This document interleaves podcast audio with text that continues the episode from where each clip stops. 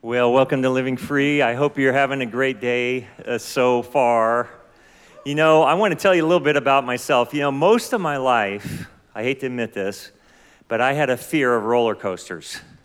I don't know where it came from, but I didn't like anything to do with them. You know, whenever our family would go to an amusement park or something like that, you know, I'd be terrified of the roller coasters. Anybody have that problem? Good, only me. But um, I, I found out that there's actually a term for this. It's called coaster phobia. I know you're laughing, but it's actually a true thing. It's having an intense fear of roller coasters. And they have a few things uh, that uh, they believe that can help with that. Uh, one is a gradual exposure of coasters. So I guess you get on like kiddie rides for a while and work your way up or something like that. Or you go through cognitive behavioral therapy, which, well, I wasn't interested in that either. And so uh, one time, my wife and I were in the Bay Area, and uh, we're on a vacation, and we decide to go to a theme park. And so as I'm walking up, man, I'm seeing these huge roller coasters, you know, and so my heart's pounding a little bit, you know, and my palms are getting sweaty and that. And my dear wife is trying to calm me down. And, um, and we get in there and we're doing other things, you know, and all that. And all of a sudden, um, we find ourselves in a line to a roller coaster. And my wife is using psychology on me. And so she says, she says, well, this is a different kind of coaster. This is a unique coaster. And I said, well, what do you mean by that? And she says, well, this is one that you stand up on. And so it's a lot better. It's easier for you to get on it than the other ones, you know? And so I'm like buying into this. Of course, she's never been on this roller coaster at all before in her life. You know, and so I, I take her word for it. I get on this roller coaster and they're strapping me in, and all of a sudden, you know, I'm slanting back, going up this huge incline, you know, and I said, This is a terrible decision, and my wife has betrayed me. That's what I felt like. So we get up, you know, in two minutes, of course, the whole thing is done. I get done, I get off of there, and I loved it. We spent the rest of the day riding roller coasters. So I'm thinking, you know, I spent a lot of my life, many years of my life, you know, uh, being held back by the fear of being on a roller coaster. The reason I share that story is because we're starting a brand new series uh, called Held Back. And we're going to be talking about things in life that can hold us back hold us back from God's plan, God's purpose, uh, upon God's blessing on our life. And so I thought, you know, when we start this series, I want to talk about something that every one of us can identify with, and that is fear. Because we all have fears, don't we? We all experience different fears. There's the fear of rejection, the fear of abandonment, the fear of loneliness, the fear of being embarrassed, the fear of the unknown. And in fact, even in recovery, uh, we have what's called the fear of relapse because we're afraid that we're going to go back to our addiction again and we get consumed by that fear. And so all these things can hold us back. Um, uh, Jack Canfield uh, said this quote that I really like. He says, Everything you want is on the other side of fear. Isn't that good? Everything we want is on the other side of fear. See, fear stops us it paralyzes us from moving forward and it sends a message. The message is, I can't do this. It's too risky. What will people think of me? You know, uh, what if I fail? And so we get those things in our head. And because of fear, because of fear, uh, many of us will never go into a group because we're afraid. And so we don't get the help that we need. Because of fear, we stay in unhealthy relationships, don't we? Because of fear, we try to convince other people that we're okay when we're really not okay. And we know that. Because of fear, we don't make certain decisions. Because of fear, we get stuck. Because fear can alter the direction of our lives. And so, what do we do if we're held back by fear? Well, I want to share a couple of things with you today. And uh, if you have notes, you can uh, follow along with me. But here's the first thing that I think is really important we need to replace fear with faith because there's a huge difference there. In fact, uh, Philip Gulley, he, he wrote this. He says, Fear can keep you up all night, but faith makes one fine pillow. Isn't that good? It really does. You know, fear takes our eyes off of God, but faith puts our eyes on God. And as I look back on my life, there's many events that I went through um, that I've had this battle between fear and faith. Uh, one of those is when my oldest daughter, um, when she was struggling with heroin addiction, um, we, we tried to get her help. We tried to get her in a treatment center. You know, nothing was working. And so we got to this point where we had to let go we had to tell her that she could not live with us any longer because you know it wasn't healthy for our family the rest of our family. And so in that time there was a real battle between fear and faith. Um, another time uh, i had to go to the boss my boss. I had worked there for 20 plus years and i told him that i was going to leave the company a very secure job you know all that but I felt that I was being called into full time ministry. And so when I made that decision, I could remember that fear versus faith battle. There was another time where a pastor from uh, New Mexico calls me up when I lived in Washington State, and he says, We'd like you to come down here to Albuquerque and to help people that are struggling with addictions and different issues and that.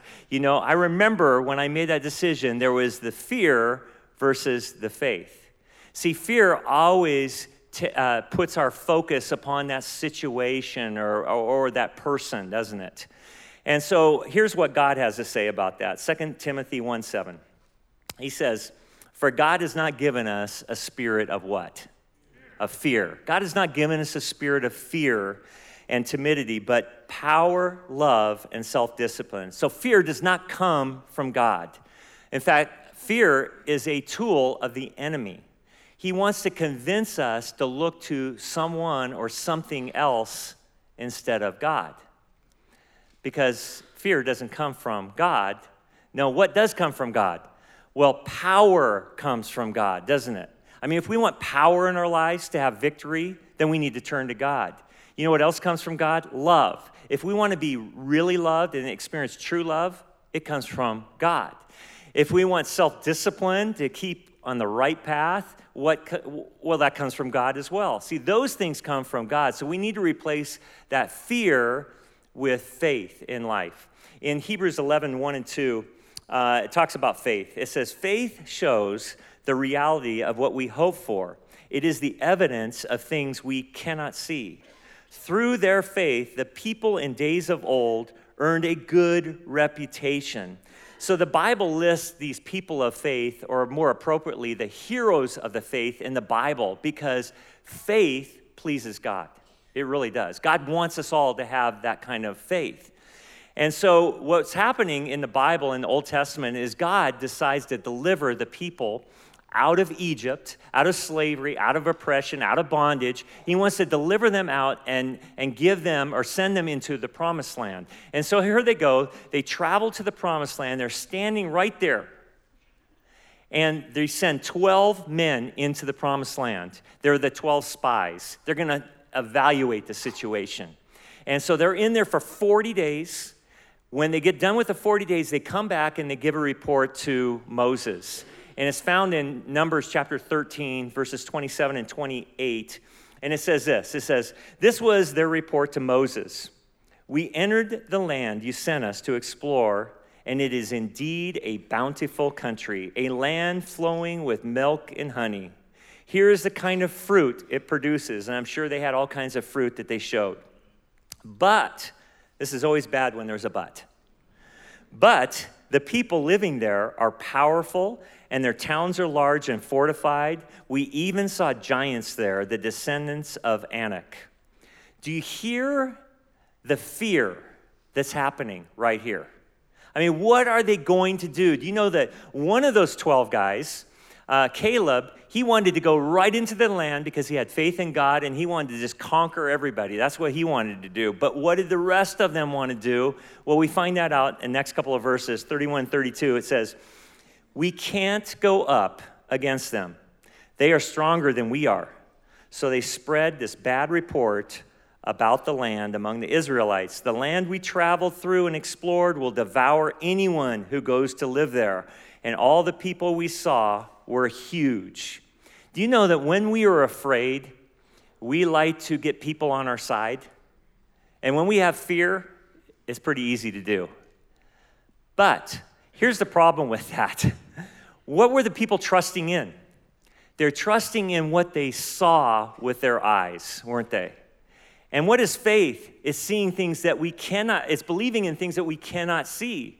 But they were trusting in their eyes. And because of that, it's a, such a sad story. Because of that, they missed out on what God wanted to do in their lives, and they missed out on what God wanted to give them as well.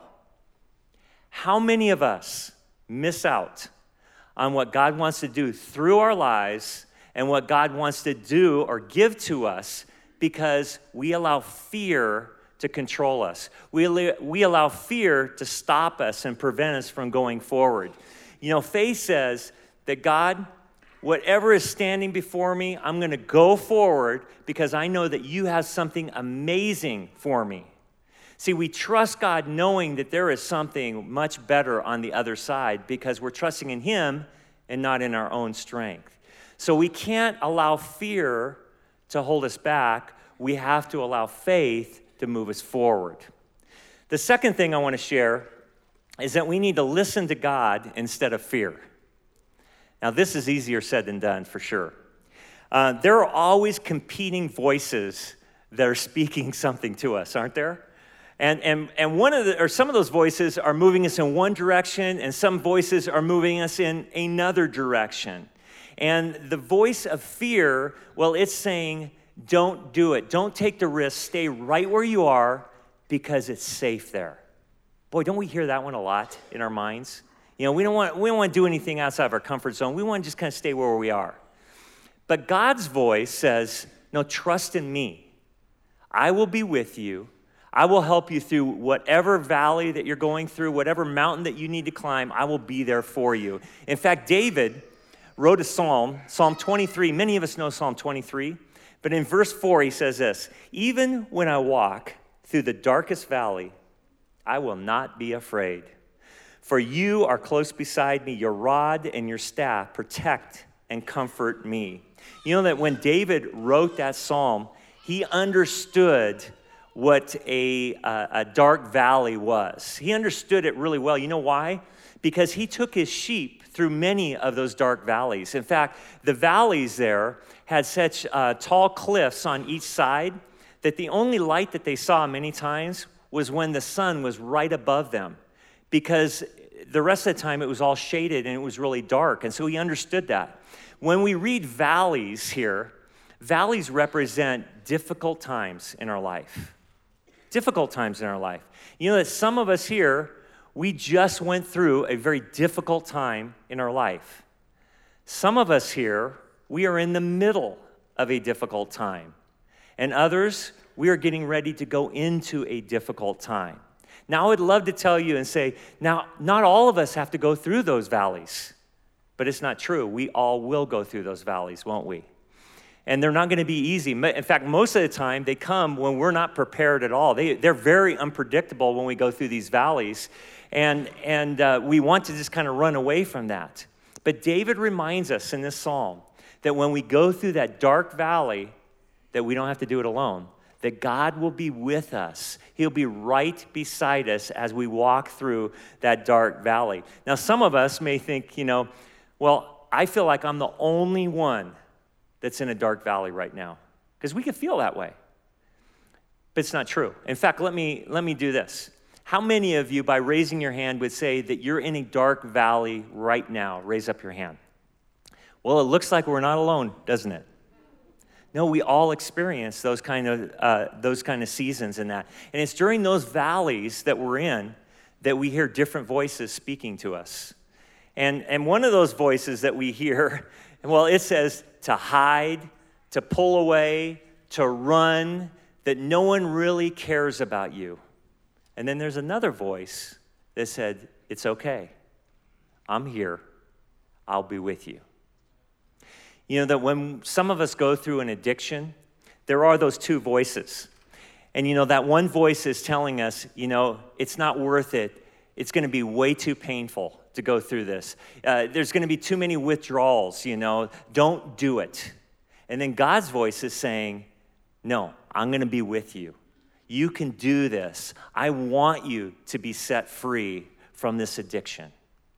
Some of us struggle with pornography, you know, and we hear that voice, that voice of fear. You know what it says? Don't tell anyone. Because if you do, you're going to destroy your marriage and you could lose your job. Your life will be a mess if you let anybody know.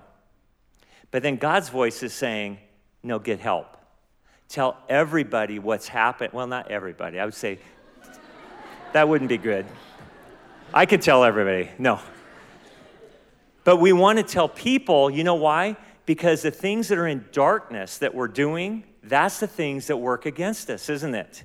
It's the things that are in that dark that the enemy uses to bring shame into our life and all those other things. And so God's, is, God's saying, no, no, I want you to get help. I want you to get through this valley that you're facing. And then we have this one, you know, called food. Some of us struggle with food, don't we? And you know what we hear? It's not worth it. You failed before. It's not going to work this time. You're going to be miserable if you try to go through this. In fact, I watch uh, the 600 pound life with my wife at times. I can't hardly handle it. But, um, but here's the thing about this show is that people are held captive in bodies that are 600 pounds or more. And you know why they're held captive? Because they're listening to the wrong voice. You know what that voice says? Is that you will never change. You can't change. In fact, they believe this as I watch this show. They believe that all you have to do is just cut down a little bit. Do you know that we listen to that same voice? You know what that voice says? Is that all you have to do is just drink a little bit less. You know, you're just drinking too much. Just drink a little bit less, or take a few less pills, you know, or gamble just a little bit less often than that, and everything's gonna be okay. But guess what? We know it won't be, will it? See, that's the voice that brings destruction. That's a voice that wants to take us down a very dark, dark path. But God says, no, you can do it. I believe in you. I want you to be healthy. Here's the thing we have to choose which voice we want to listen to, don't we? We do have a choice. And the voice of fear is a very loud voice, let me tell you. But when God speaks, well, that fear is silenced. And that's good news. We want to listen to God's voice because God's voice brings comfort, it brings peace, and it brings victory. And so we need to choose what voice we're going to listen to. And then the third thing is, I think we all want, is we want to pursue peace, don't we? I mean, you know, when we're dealing with fear in that, we really do want peace in our life. But when we allow fear to be in control, then guess what? We will have no peace at all. Because where fear is present, peace will always be absent. So, how do we have this peace? Well, I read this quote from C.S. Lewis, and he says this God cannot give us a happiness and peace apart from Himself because it's not there. There is no such thing. So, peace and God are connected. You cannot have one without the other. And so, if you want peace in your life, well, you have to connect with God for sure. There's a great verse in Philippians 4 6 and 7. Uh, one of my favorite verses. It says, Don't worry about anything. Instead, pray about everything. So don't worry about anything. Instead, pray about everything. Tell God what you need. Thank Him for all that He has done. Then you'll experience God's peace, which exceeds anything that we can understand. His peace will guard our hearts and our minds as we live in Christ Jesus. Do you know that worry and anxiety are really close cousins to fear? So when we have fear, there's always going to be that worry and that anxiety and that stress that's right there. And so, what's the answer to that? Well, God gives us the answer. He says, So don't worry, but what? Pray about everything. Why, why do we need to pray?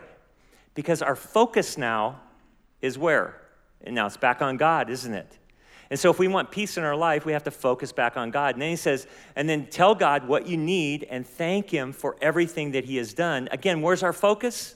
It's on God. So we're telling God and we're thanking God, and now we're not worried about everything else that seems to be falling apart over here because our focus is on God. That's what brings peace into our lives. So if you are going through stress and you're going through worry and you're going through fear, I would say this your focus is wrong. You're not focusing on God, you're allowing all those other things now to be your focus. And so we have to change how we're seeing those things. When we connect to God, we're not focused on those what ifs any longer. So let me ask you this question as we kind of conclude What has God been telling you to do, but you've been held back by fear? What has God been telling you to do that you've been holding back because of fear? Because today is the day to break free from that. Today is the day to say, no longer am I going to allow fear to control my life. I'm going to have faith in God. I'm going to choose faith over fear. I'm going to listen to God and I'm going to pursue peace. So I want you to go, I want you to go ahead and bow your head with me. Without anyone looking around, let me just ask you how many of you have allowed fear to hold you back? Just raise up your hand. Okay, nearly every one of us. Okay, with, with your eyes closed, I want to read this verse one more time. Just think about what God is, is telling us. God has not given us a spirit of fear and timidity, but a power of love and self discipline. So, Father, I just pray for every one of us, God, because I know how powerful fear is and how the enemy uses it against us so that, God, we cannot move forward. And so, God, I'm praying for every single one of us that, God, we would hold on to this verse. That, God, you are not the one that gives us fear. So we know where the fear comes from. But, God, you are the one that gives us that power, that love and that self discipline that we need. So, God, help us to live in your power. God, help us to live in your love. Help us to live in your self discipline and to, God, have victory in our lives. God, we thank you that, God, that we can move forward and that we, we don't have to say, no, this is just the way I am any longer.